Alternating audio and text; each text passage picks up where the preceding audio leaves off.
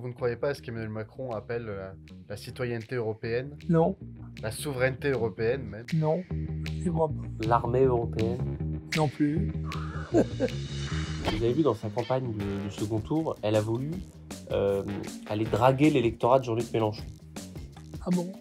Et quand vous l'appelez, c'est pour lui dire quoi? Je veux dire bonjour. ah, parce que j'aime la vie. Bonjour, bienvenue sur VA+, pour un nouvel grand entretien exceptionnel. Aujourd'hui, Jean-Marie Le Pen nous reçoit euh, chez lui, euh, à Rueil-Malmaison. Euh, on va discuter pendant, pendant quelques minutes, pendant peut-être une heure, sur cette campagne, sur Marine Le Pen, sur son score, euh, sur l'avenir du pays, aussi sur votre avis et votre vision de, de l'état de la France aujourd'hui et de cette élection. Je suis avec mon collègue Jules Torres du service politique de, de Valeurs Actuelles. Sébastien, bonjour Monsieur Le Pen. Monsieur Le Pen, on va commencer très simplement. 41,6% pour Marine Le Pen euh, dimanche dernier. Certains ont vu ça comme une victoire. Vous, vous, vous faisiez 18% il y a 20 ans. Qu'est-ce qui lui a manqué pour accéder au pouvoir? C'est une victoire dans la minorité, bien sûr, qui va de 0 à 49. 41, c'est un beau succès, compte tenu, somme toute, de la différence fondamentale des moyens qui étaient à la disposition des candidats. Monsieur Macron était président de la République, disposant de tous les moyens du pouvoir, et ils sont innombrables et Marine Le Pen était le leader de l'opposition de droite. Bon, ben voilà, c'est et arriver à se mesurer à ce point-là, c'est assez remarquable quand même. Bon, j'aurais préféré qu'elle gagne, mais Vous pensez qu'elle a fait des erreurs? Ou elle a atteint ce que certains médias appellent le plafond de verre C'est-à-dire que non, c'est une de vos inventions, ça, le plafond de verre, ce qui explique, ce qui vous dispense de trouver de véritables raisons aux oppositions. Il y a un plafond de verre. Non, il n'y a pas de plafond de verre, voilà. Il y a, il y a des, des forces politiques euh, qui ont des moyens euh, à leur disposition parce que entre l'expression d'une opinion et sa réception par l'électeur, il y a toute une gamme de points de passage, en quelque sorte, qui sont pas toujours faciles et rarement à la disposition des gens de l'opposition. vous nous disiez avant de commencer que vous, vous regardez la France depuis 40 ans s'écrouler, aller de plus en plus Non, vers j'ai pas dit l'enfer. qu'elle s'écroulait. Non, j'ai jamais employé ce mot-là. C'est justement une décadence qui est quelquefois très lente, mais qui va toujours dans le même sens. Quelquefois, elle s'accélère. Mais il me semble que le peuple français n'a plus, ou a de moins en moins, les qualités qui en ont fait un peuple distingué dans, dans l'histoire des nations. Est-ce que ce qui a manqué à Marine Le Pen, c'est du temps? Euh, Jordan Bardella, au lendemain euh, de, de la défaite, a dit euh, on prend euh, 10 points chaque année, tous les 5 ans. Est-ce que la question, c'est pas la France n'est pas encore assez à droite, la France n'est pas en- encore assez consciente de- des problèmes que pose l'immigration, que pose la mondialisation? Quand elle s'en rendra compte, il sera trop tard. Voilà. Euh, le problème de l'immigration est un de ceux dont j'ai dénoncé les risques il y a déjà plusieurs, presque décennies. En l'occurrence, euh, le nombre des immigrés n'a cessé d'augmenter. D'abord, la nature de l'immigration a changé, puisque la France a d'abord eu une immigration européenne qu'elle a assez facilement assimilée, italien, espagnol, belge ou autre. Et, et cette, cette immigration a été remplacée par une immigration africaine, de plus en plus nombreuse, de plus en plus incontrôlée, et ayant des capacités euh, à se multiplier, à se développer, beaucoup plus importantes que ne donne la natalité française. Par conséquent, proportionnellement, la relation entre les, je Français de souche et, les Français, et les étrangers qui y arrivent, compte tenu du fait qu'on a une extrême difficulté à renvoyer chez eux des étrangers euh, importants mais qui ne souhaitent pas partir. Et nous sommes là devant des problèmes gravissimes et qui inscrivent les conditions d'un déclin qui peut être mortel. Et quelles sont les, les réponses euh, à ce, à ce déclin-là? Est-ce que vous pensez que Marine Le Pen, dans sa campagne, si on prend euh, depuis qu'elle mène campagne, donc depuis septembre 2021, est-ce qu'elle a apporté les bonnes solutions pour répondre à ce déclin euh, que vit Oui, sans doute, elle, a, elle avait un programme de redressement national qui était acceptable par une majorité. encore que je pense que elle était forcée elle aussi de mettre un peu d'eau dans son vin, compte tenu de l'ambiance médiatique générale et de la et, de et des jugements qui étaient portés, parce que il y a une chose qui est remarquable, c'est que un discours politique est prononcé et il est suivi de plusieurs heures de commentaires qui constituent autant de moyens de, de propagande. Euh, c'est quand les, commentateurs ont plus d'importance que les auteurs.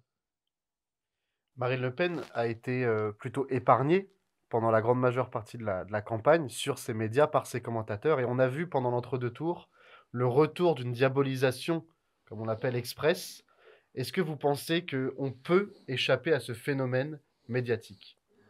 Non, c'est le, combat des idées, c'est le combat des, des, forces sociologiques, sociales, économiques, politiques, religieuses, philosophiques, enfin bref, c'est, l'ensemble de la société. Et c'est vrai que les idées que nous défendons vont à contre-courant de, de la décadence et de la facilité du laisser aller. Euh, c'est sûr. Demander aux gens d'être plus courageux, plus, plus volontaires, plus loyaux, plus droits, plus honnêtes. c'est une tension vers la vertu qui est, généralement euh, insupportable à un certain nombre de gens.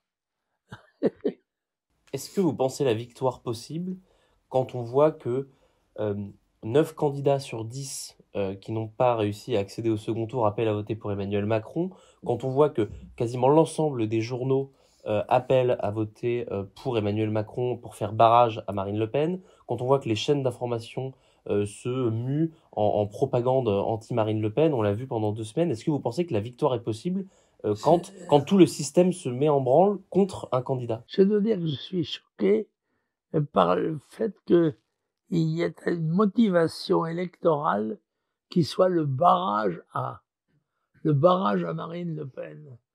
Que comme si Marine Le Pen représentait un danger social, politique, euh, alors qu'elle représente une tendance, je dirais, modérée, une, aspiration nationale raisonnable. Alors, qu'il faille faire barrage Mmh. prouve qu'il y a des intérêts qui se sentent menacés, sans doute, et qui se croient obligés d'employer les grands moyens mmh. pour empêcher que, que cette opinion s'exprime.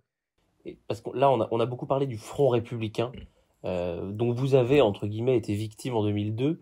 Là, vous aviez euh, des milliers de personnes dans la rue, euh, tout le monde, euh, vous vous qualifiez de, de, de fasciste, euh, attention, c'est le retour du, du, bruit des bottes. Et là, on a quand même, il n'y a pas eu de manifestation immense dans Paris, euh, si ce n'est les journaux. Est-ce que vous avez l'impression que dans, dans, le pays réel, euh, cette diabolisation n'a plus autant d'effet que, que lorsque vous, vous arriviez au second tour? Non, je crois aussi que le pays s'affaisse. C'est que il n'a pas de réaction vitale. C'est ce qui m'inquiète.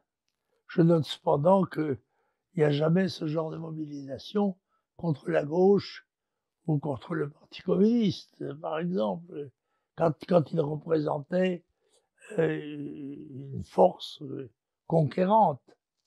Euh, non, c'est le barrage est réservé aux idées nationales qui semblent insupportables à l'établissement. Parce que justement, elles en comportent la critique, puisque l'établissement est responsable de la décadence, puisque c'est lui qui gouverne, pas seulement au gouvernement politique, qui gouverne l'ensemble de la société dans toutes ses organisations. Mais je constate une chose, c'est que les liens qui tenaient entre les Français dans, tous les, sur tous les terrains se sont tous amollis ou ont disparu. Et l'opinion française est maintenant euh, une espèce d'un ensemble d'individus, évidemment très sensibles à des motivations euh, qui peuvent être sentimentales, affectives ou, ou, purement circonstancielles. C'est l'événement qui désormais dirige les masses politiques plus que le raisonnement politique.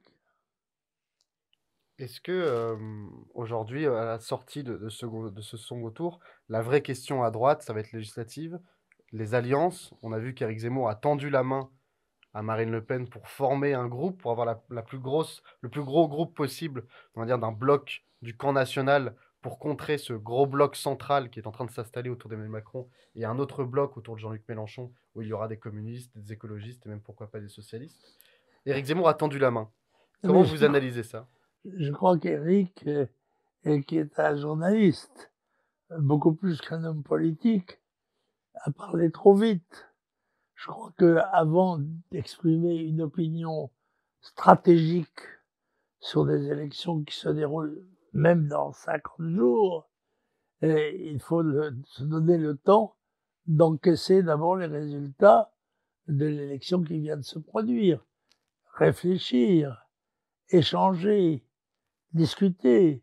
C'est en cela que la démocratie est un moyen efficace de, gouvernement relatif.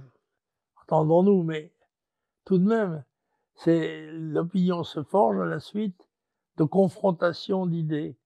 Et là, évidemment, il n'y avait pas le temps de faire cette confrontation. Alors on parle tout à trac comme ça à la télévision et on prononce souvent des mots qui, ou des opinions, on exprime des opinions qu'on regrette le lendemain.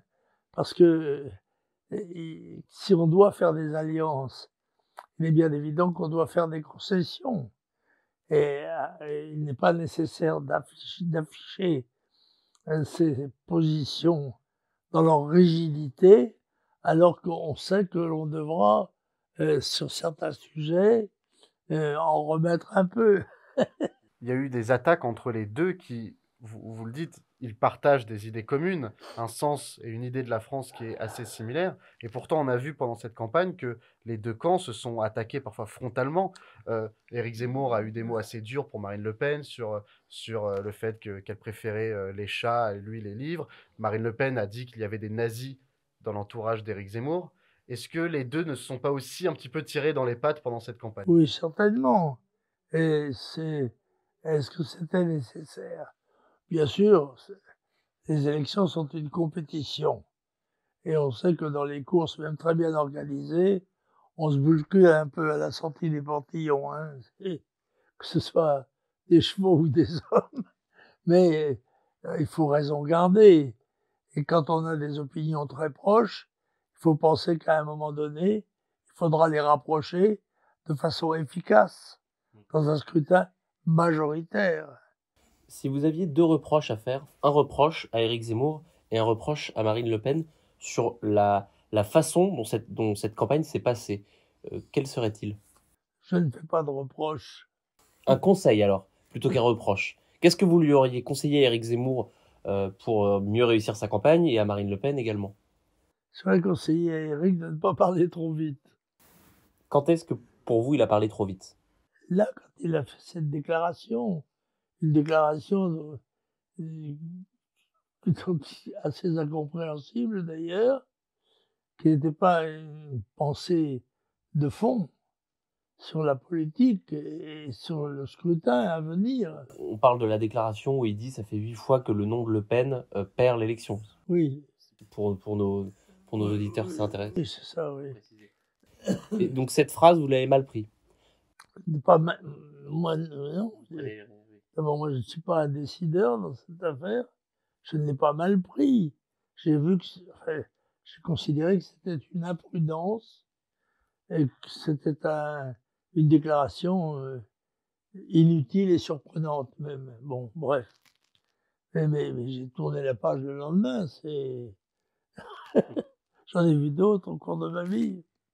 Vous parliez tout à l'heure du, déclin de la France. On a beaucoup parlé du score historique du Rassemblement national.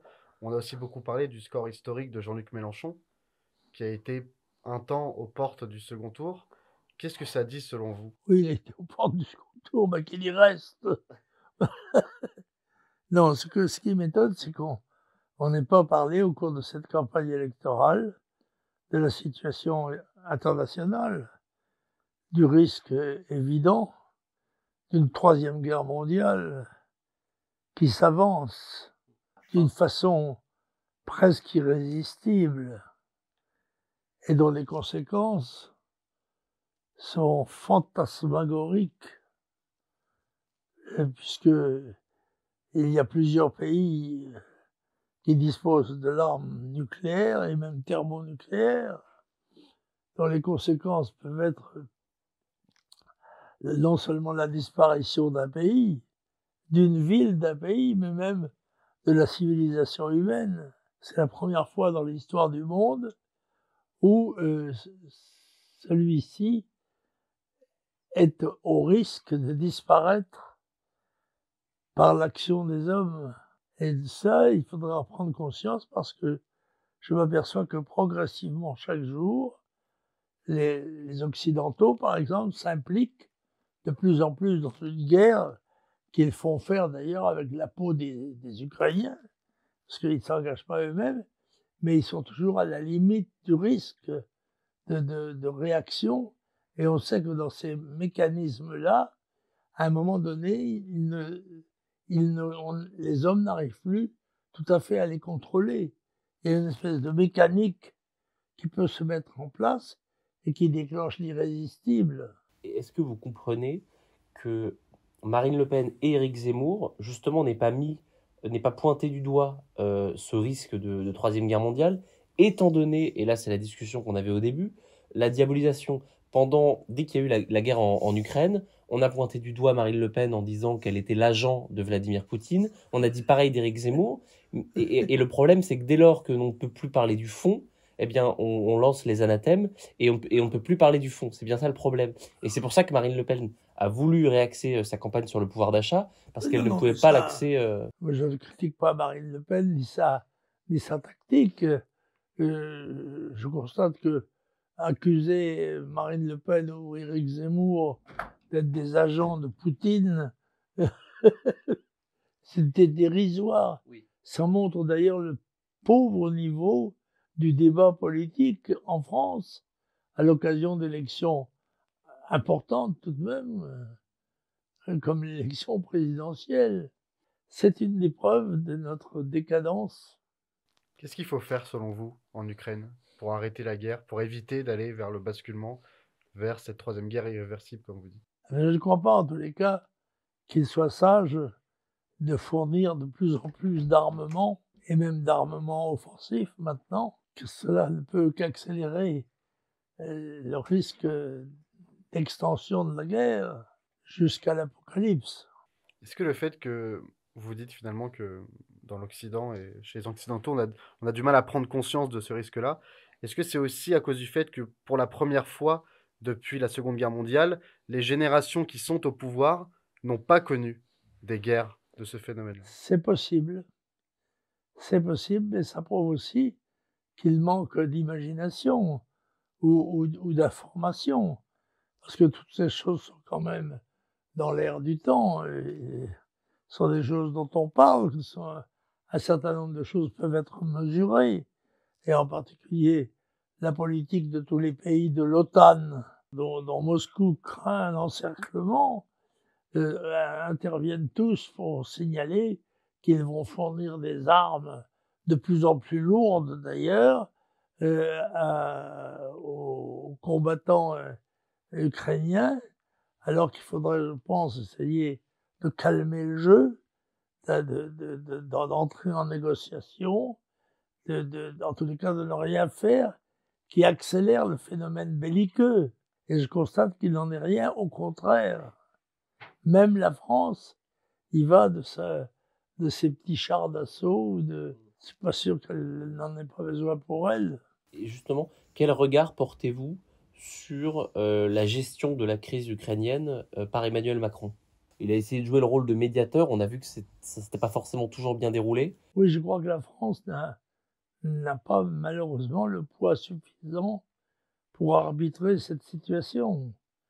C'est ce qui m'inquiète, que je ne vois pas d'ailleurs qui pourrait en, avoir la force, mais il y a déjà les choses qu'on peut ne pas faire et ne pas accélérer le phénomène belliqueux me paraît déjà une condition sine qua non de la pacification.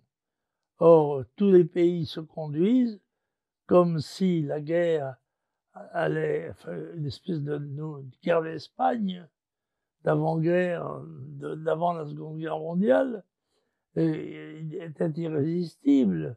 Le monde pousse à un affrontement qui, encore une fois, peut être cette fois-ci mortellement décisif. Et, plus généralement sur le quinquennat d'Emmanuel Macron, même sur les cinq ans qui, vont venir euh, pour Emmanuel Macron.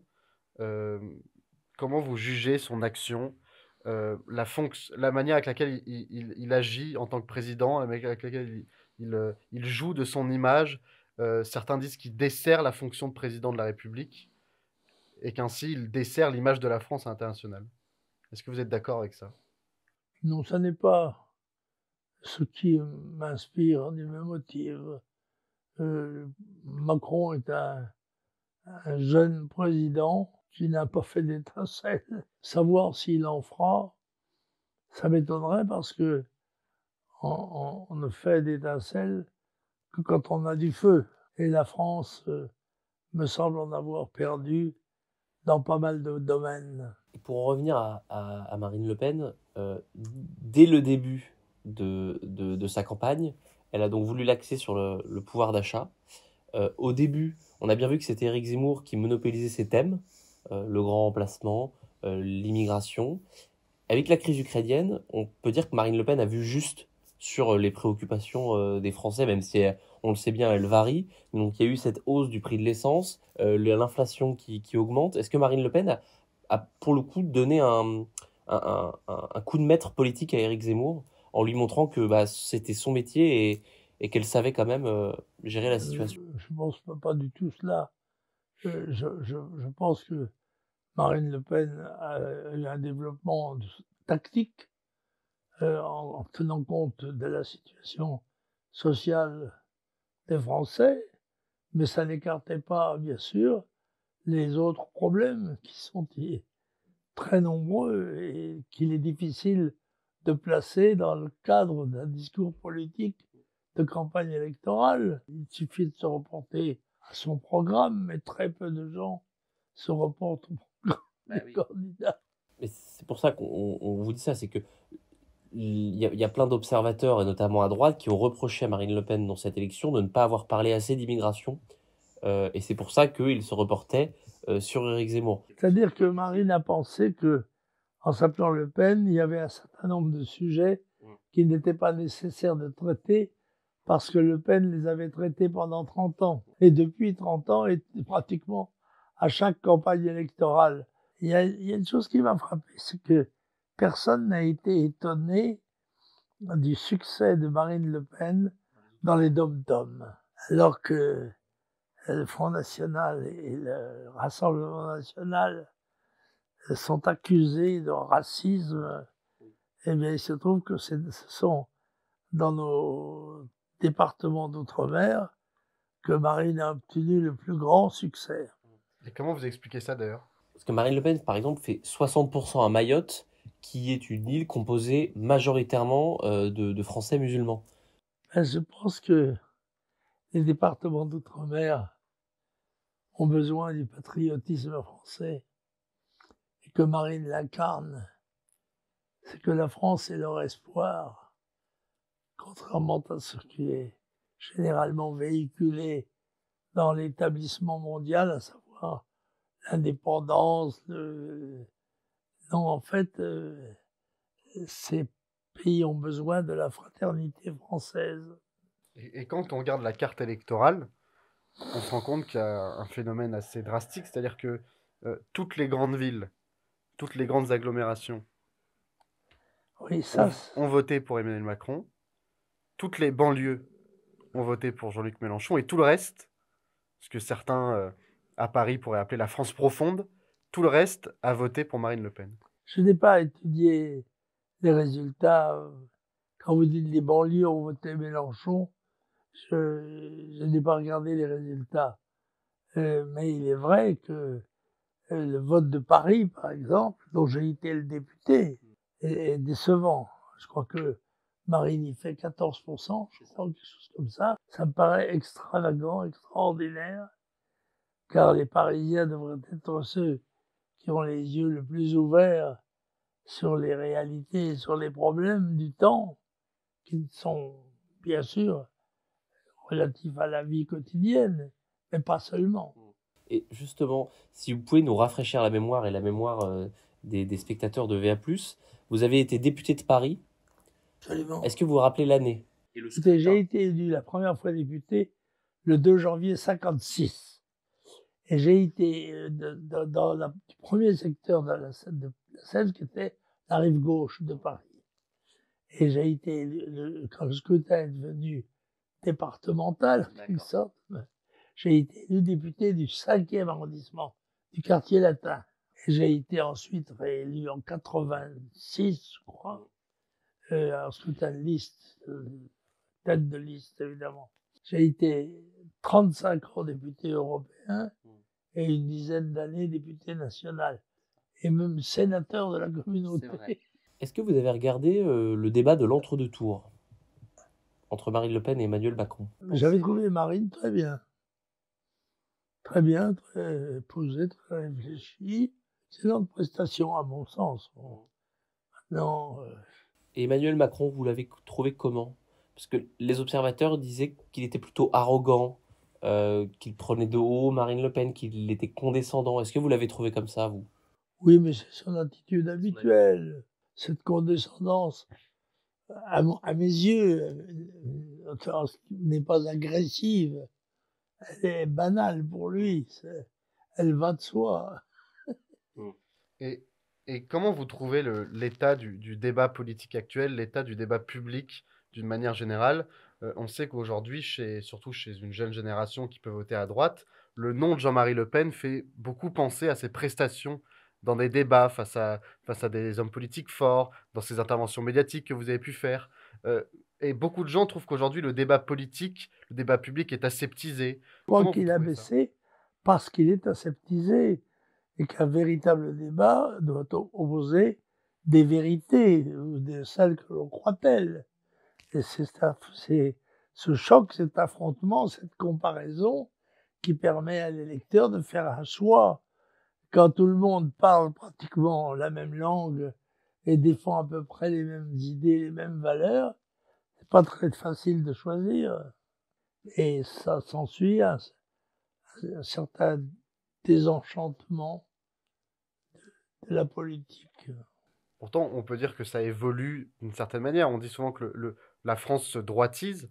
Il n'y a ne serait-ce que qu'un ou deux, trois ans, parler du grand remplacement à la télévision, c'était ou de Français de souche, c'était interdit, c'était impensable, c'était être Oui, un, nazi. que- Aujourd'hui, euh, Bah, tout ça- le monde, même Valérie Pécresse, a repris le terme du grand remplacement dans sa bouche. C'est-à-dire que ça était moins perceptible. Et c'est l'honneur d'un certain nombre de gens de, de la- de l'avoir mis euh, euh, sur le plan du débat public. C'est vrai qu'il est procédé en France à un grand remplacement progressif et que si les Français n'y mettent pas obstacle, eh bien, ils disparaîtront. Pensez Ils est, seront submergés. pensez qu'il est irréversible, ce, ce phénomène?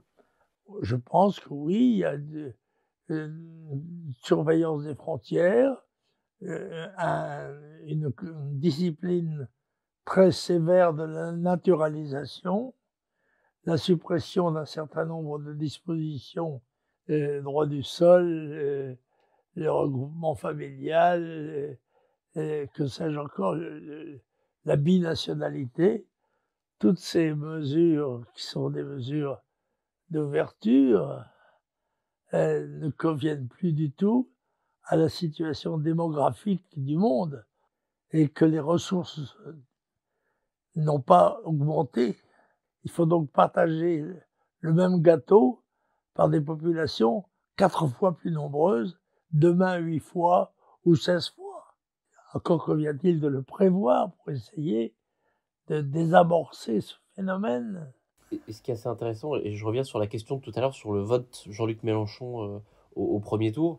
Euh, Sébastien disait que dans les banlieues, euh, il avait fait de, gros scores. Et moi, je sais qu'au Rassemblement national, on m'a beaucoup parlé euh, du fait que les enfants de la troisième génération d'immigrés, qui ne votaient pas encore, se sont enfin décidés à voter.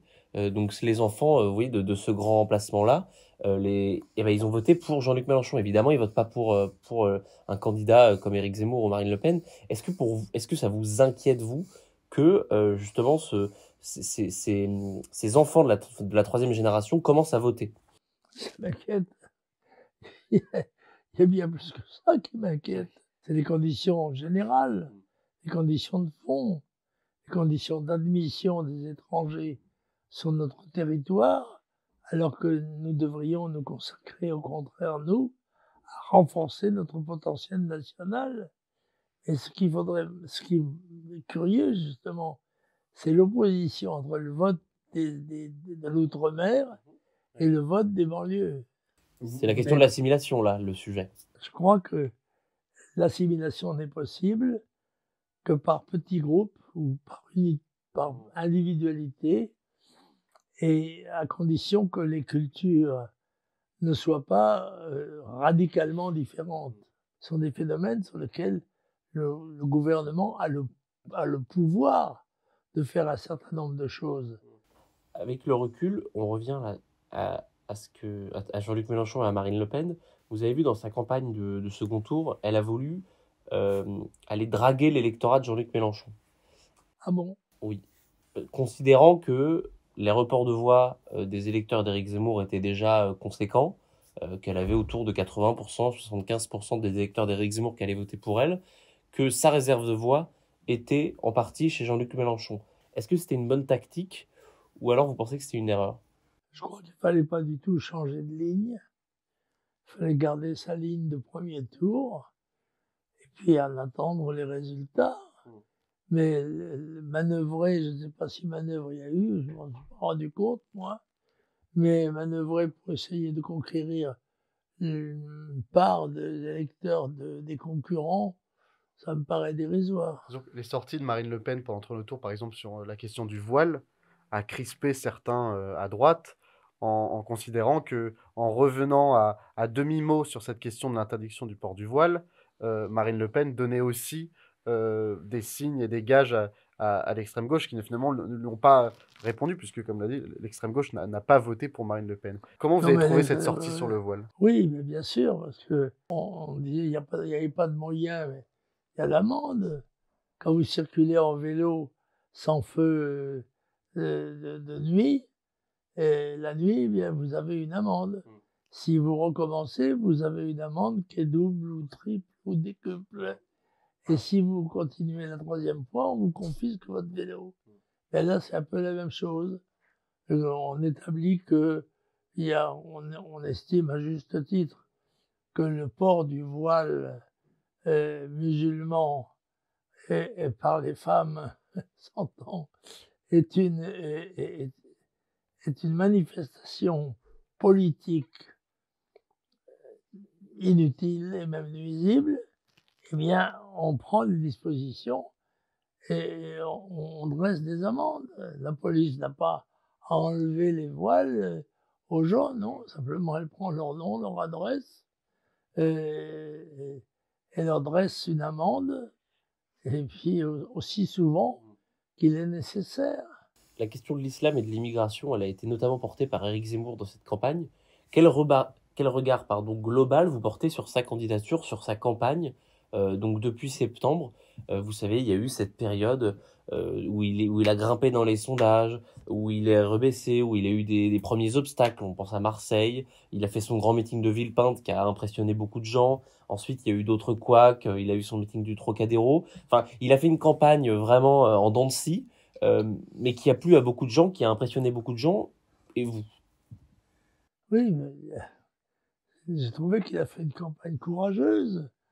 cela étant, euh, je pense que le message qu'il euh, diffusait ne, ne, passait pas dans une opinion qui est déjà très travaillée dans le sens de la, de la mollesse, de la, voilà. Est-ce que vous voyez des points communs entre Eric Zemmour et, et vous à une certaine époque? Bien sûr, très nombreux. Mais encore une fois, euh, dans un pays comme la France, on ne peut pas demander à tous les gens de penser la même chose. Ni même à deux personnes de penser la même chose.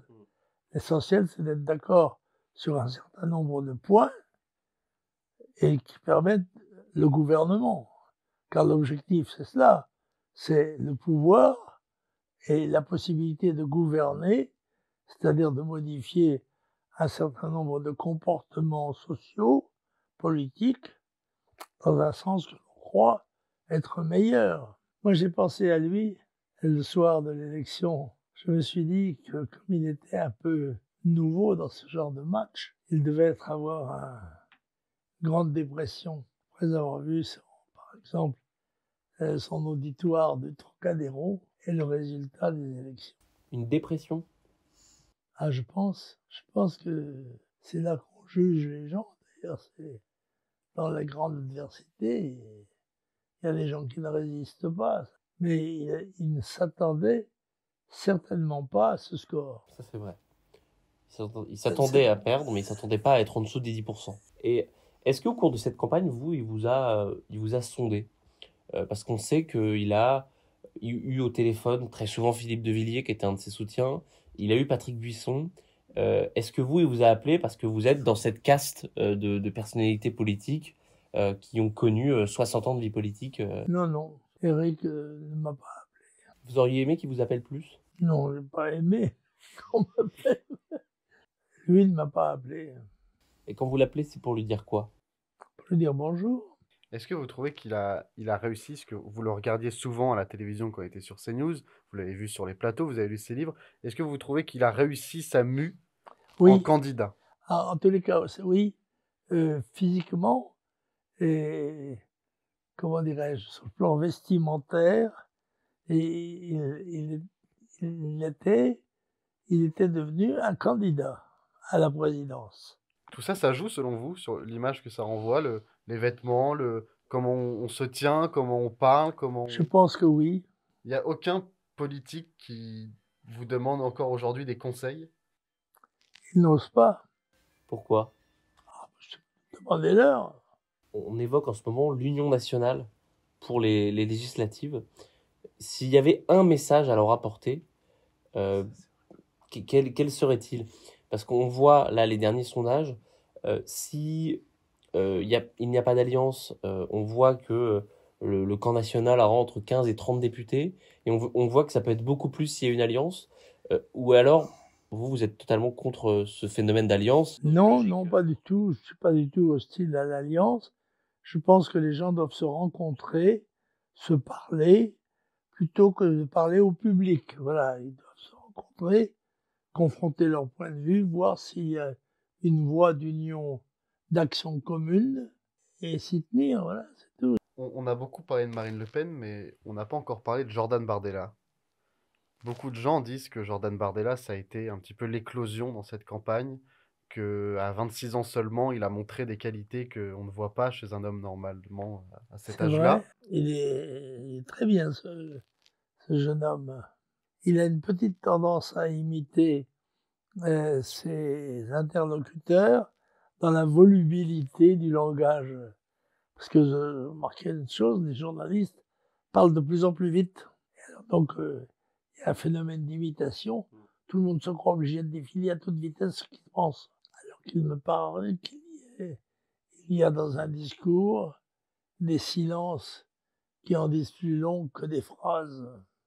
Vous pensez que Jordan Bardella, ça peut être la relève de Marine Le Pen, qu'il a les, les, les armes, qu'il a les atouts pour, pour prendre la suite de ce parti qui, pour le moment, n'a connu qu'un Le Pen à sa tête Mais, écoutez, il n'y a pas que la, le poste de président. Il y a dans un parti politique euh, plusieurs responsabilités diverses. Et à mon avis, euh, quand on est un jeune homme, on a intérêt à ne pas brûler les étapes, même si quelquefois l'actualité vous a obligé euh, à prendre des responsabilités ou des titres euh, qui étaient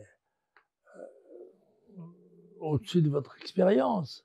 Parce que, bien sûr, ce qu'on peut exiger, c'est que les plus hauts responsables aient non seulement du talent, la culture, mais aussi une expérience, pour ne pas faire leur expérience au poste qu'ils occupent.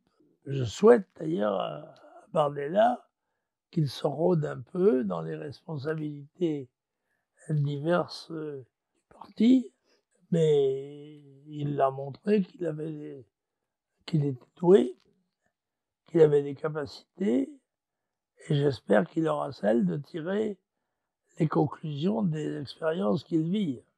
Ça vous arrive de discuter avec lui? Je n'ai pas le temps, ni lui non plus. Je pense que j'essaye de ne pas importuner les gens qui sont en responsabilité, parce que je sais que le temps leur est compté. Si j'ai quelque chose à leur dire, je leur téléphone, je leur dis. Est-ce que vous, vous avez connu la, la, scission avec Bruno Maigret? Euh, et vous voyez bien le, parallèle que, que, je vais faire, c'est-à-dire que là, Marine Le Pen a été quittée euh, par euh, des, des cadres du, du, Rassemblement national. Est-ce que cette, ce, ce, cet épiphénomène dans la campagne vous a rappelé ce qui s'est passé avec Bruno Maigret? Et Bruno Maigret, qui, on le sait, ensuite a connu un échec électoral, même s'il avait à peu près 70% des cadres du Front National à l'époque. Non, pas 70%. 60 Non, non, même pas. Je pense la moitié, moi. On tranche à 50 50%, ouais. Est-ce que ça vous a rappelé justement euh, ça? Et ensuite, on sait que Bruno Maigret a connu un échec électoral, comme Éric Zemmour euh, a connu euh, il, y a, il y a quelques jours. Est-ce que vous voyez une comparaison? Non, c'est pas comparable du tout. Pas comparable? Non, parce que Maigret avait des responsabilités de haut niveau. Et donc, il se trouvait dans une situation de trahir sa mission. Mais il est certain que cette scission a été un coup terrible pour le combat national. C'est partie des risques de la vie. Quatre ans plus tard, vous étiez quand même au second tour. Eh oui. Et alors, Patrick Buisson, euh, lui, compare plutôt cette euh, campagne-là à la campagne de Tixé-Vinancourt en 65. Vous la connaissez bien, cette campagne, parce que vous étiez directeur de campagne. Est-ce que vous êtes d'accord avec la comparaison? Vous me demandiez tout à l'heure si j'avais un regret dans la vie. Oui, j'ai un, seul regret. C'est en, 65 d'avoir présenté Tixier et ne pas m'être présenté moi-même. Alors que j'étais euh, l'essence même du, du mouvement. J'ai pensé que j'étais trop jeune. Or d'ailleurs, le soir de, l'annonce de, la candidature, Tixier est tombé si gravement malade qu'il est resté pratiquement six mois sans apparaître. Je ne sais pas exactement ce que c'était, mais c'est qu'il était HS. Hein. Donc c'est votre seul regret Oui. Parce que je pense que j'aurais acquis euh, à partir de là une notoriété. Mmh. Qui vous aurait aidé dans les années suivantes. Oui. Ainsi, on va, fêter là les, les, 30 ans du discours de Philippe Séguin euh, sur le traité de Maastricht. Avec la force de ce discours-là, Comment vous expliquez que 30 ans plus tard, on arrive avec une Union européenne qui, euh, qui cadenasse euh, les, les États-nations, qui nous oblige à prendre, à laisser euh, les, les, les, frontières ouvertes euh? Je dirais que c'est ni fait ni à faire. On n'a pas fait l'Europe et on a continué quand même à défaire les nations. Est-ce que vous, vous regrettez que Marine Le Pen, ait, au cours de sa carrière politique, et euh, soit revenue sur sa proposition de quitter l'Union européenne L'Union européenne ne nous rapporte rien que des illusions. Le phénomène national est resté puissant, même s'il s'est affaibli. Il n'y a pas d'esprit européen, il n'y a, pas- a de patriotisme européen. vous, vous ne croyez pas à ce qu'Emmanuel Macron appelle la, la citoyenneté européenne, Non, la souveraineté européenne même? Non, crois pas. L'armée européenne, encore moins. Non plus. On va bientôt conclure cet entretien, euh, mais en, en- en dernière étape, on voulait vous parler de Marion Maréchal. Qu'avez-vous pensé on, déjà de son ralliement à Éric Zemmour? Est-ce qu'elle a bien fait? Est-ce qu'elle n'a pas bien fait euh, Eu égard aux relations qu'elle a avec Marine Le Pen? Et est-ce qu'elle a fait un bon choix Quand on voit aujourd'hui le score d'Éric Zemmour? Il m'a étonné. C'est une démarche que je considérais comme inutile, mais euh, ça fait partie des avatars d'une campagne. Ça n'a pas beaucoup d'importance. Est-ce que vous vous attendiez à ce qu'elle retourne en politique? Est-ce que ça vous a étonné ce, ce retour? Non, je comprends très bien qu'on puisse s'abstraire pendant un certain temps, euh, revenir, ça dépend des circonstances, ça dépend des dispositions personnelles, je ne sais pas. quand elle a été élue jeune députée, elle a montré des qualités exceptionnelles, il faut le reconnaître. C'est quelqu'un qui dispose de beaucoup d'atouts, encore faut-il les jouer euh, avec sagesse. Est-ce que vous, vous avez déjà hésité à arrêter la politique? Et vous voyez là, vous nous recevez, aujourd- vous nous recevez aujourd'hui chez vous. Oui. Vous n'avez pas complètement coupé, euh, vous faites plus de politique euh, active, mais vous faites de la politique passive. Vous n'avez pas complètement coupé euh, le, cordon. Non, le patron coupera ça un jour, le plus tard possible. Parce que j'aime la vie. Tant que j'ai de la vie, euh, je, je- je pense, donc j'exprime mes idées, je me défends, je joue un petit rôle, mon petit rôle à moi, de vieux sage. Merci beaucoup, Monsieur Le Pen, de nous avoir accordé euh, cet entretien sur VA+. Merci à vous de nous avoir suivis et n'oubliez pas de vous abonner. À très bientôt.